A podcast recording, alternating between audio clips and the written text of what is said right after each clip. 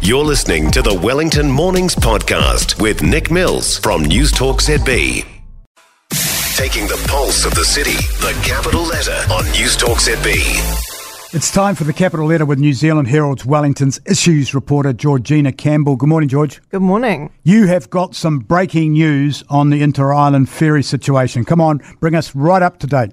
I do. And first of all, a shout out to your producer, Adam Cooper, for rearranging the show a little bit so I could actually go and find out about this story and bringing um, the breaking news to you right now, which is that KiwiRail has officially started discussions to cancel a contract with the South Korean shipyard to build the two new mega ferries.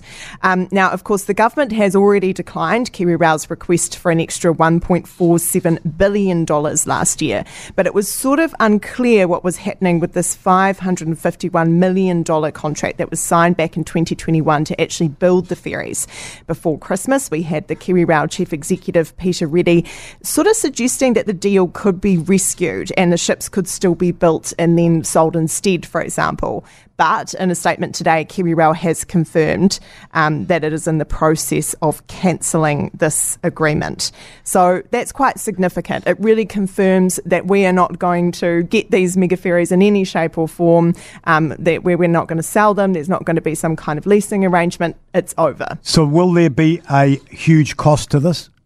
We are trying to find that out. I suspect that there will be. Um, I, I, think that's reasonable to expect that. It's a large contract. It's been in the works for two years. Um, we are interviewing uh, the KiwiRail Chief Executive, Peter Reddy, shortly, and that is one of the questions that we'll be putting to him. So now we start again from scratch. Now we start again from scratch. So the government has announced it will appoint a ministerial advisory group, and this is to provide them with independent advice and assurance to ministers on future options for a Cook Strait connection. And KiwiRail expects that replacement options for the Inter-Islander ferries will be part of these broader reviews obviously something needs to happen. Uh, you know, we need to replace these these aging ferries in some shape or form. How long do you think we'll wait before we'll have option B?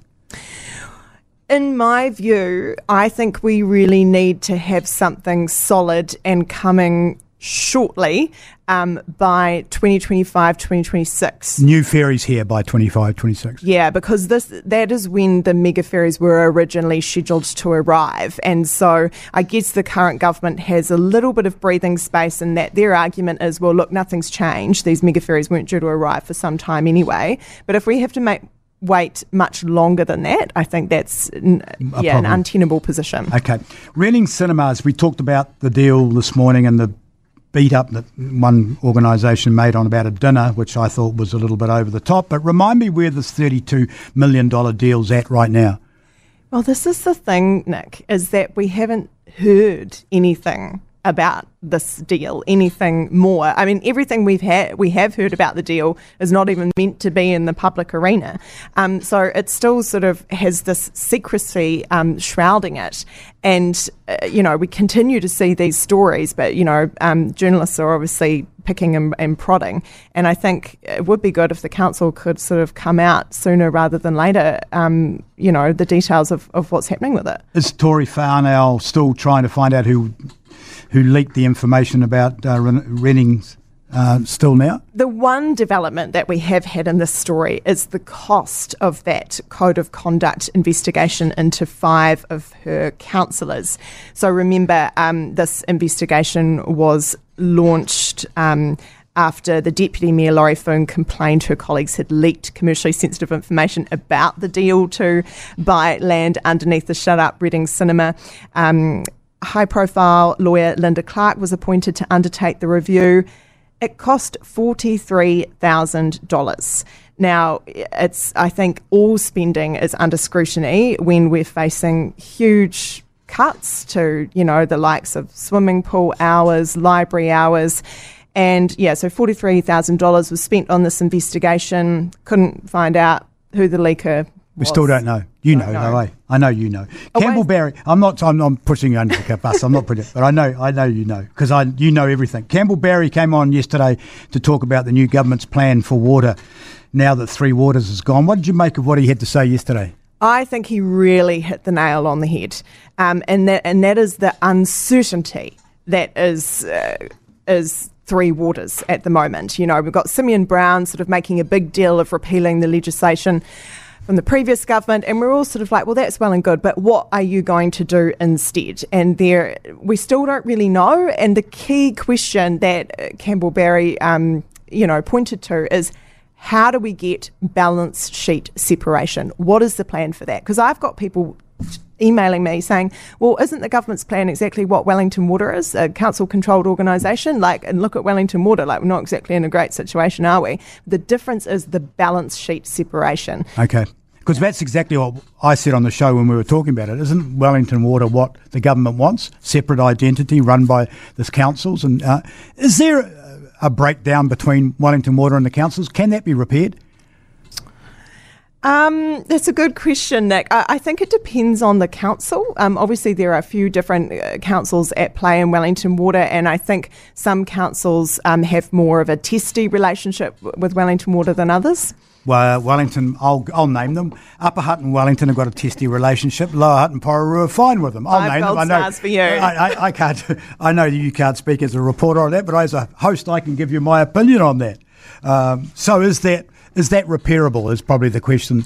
Do you uh, you've interviewed both parties? You're involved in that. Do you see it being repairable? Yeah, I wouldn't actually say that it is at the point of being completely broken down. Uh, you know, I, I, just think it, it is tense at the moment, and uh, for a whole range of reasons that are outside kind of either organisation's okay. control. Let's move on from that then. Why are Met Service and NIWA in such a, a fight at the moment? What's going on there? Yes, those two um, are, are in a bit of a, a, a stoush over their various um, weather forecasting responsibilities. But the, the good thing is for Met Service um, is that it's actually moving offices. Um, so you'll remember classic Wellington story. Its building in Kelburn has earthquake risk issues. Um, so it's actually moving to 61 Molesworth Street, which is where MFAT is going. Um, and this was classified as a major transaction. Um, so that meant that the shareholding ministers, because Met Services is a state owned enterprise, had to sign off on this.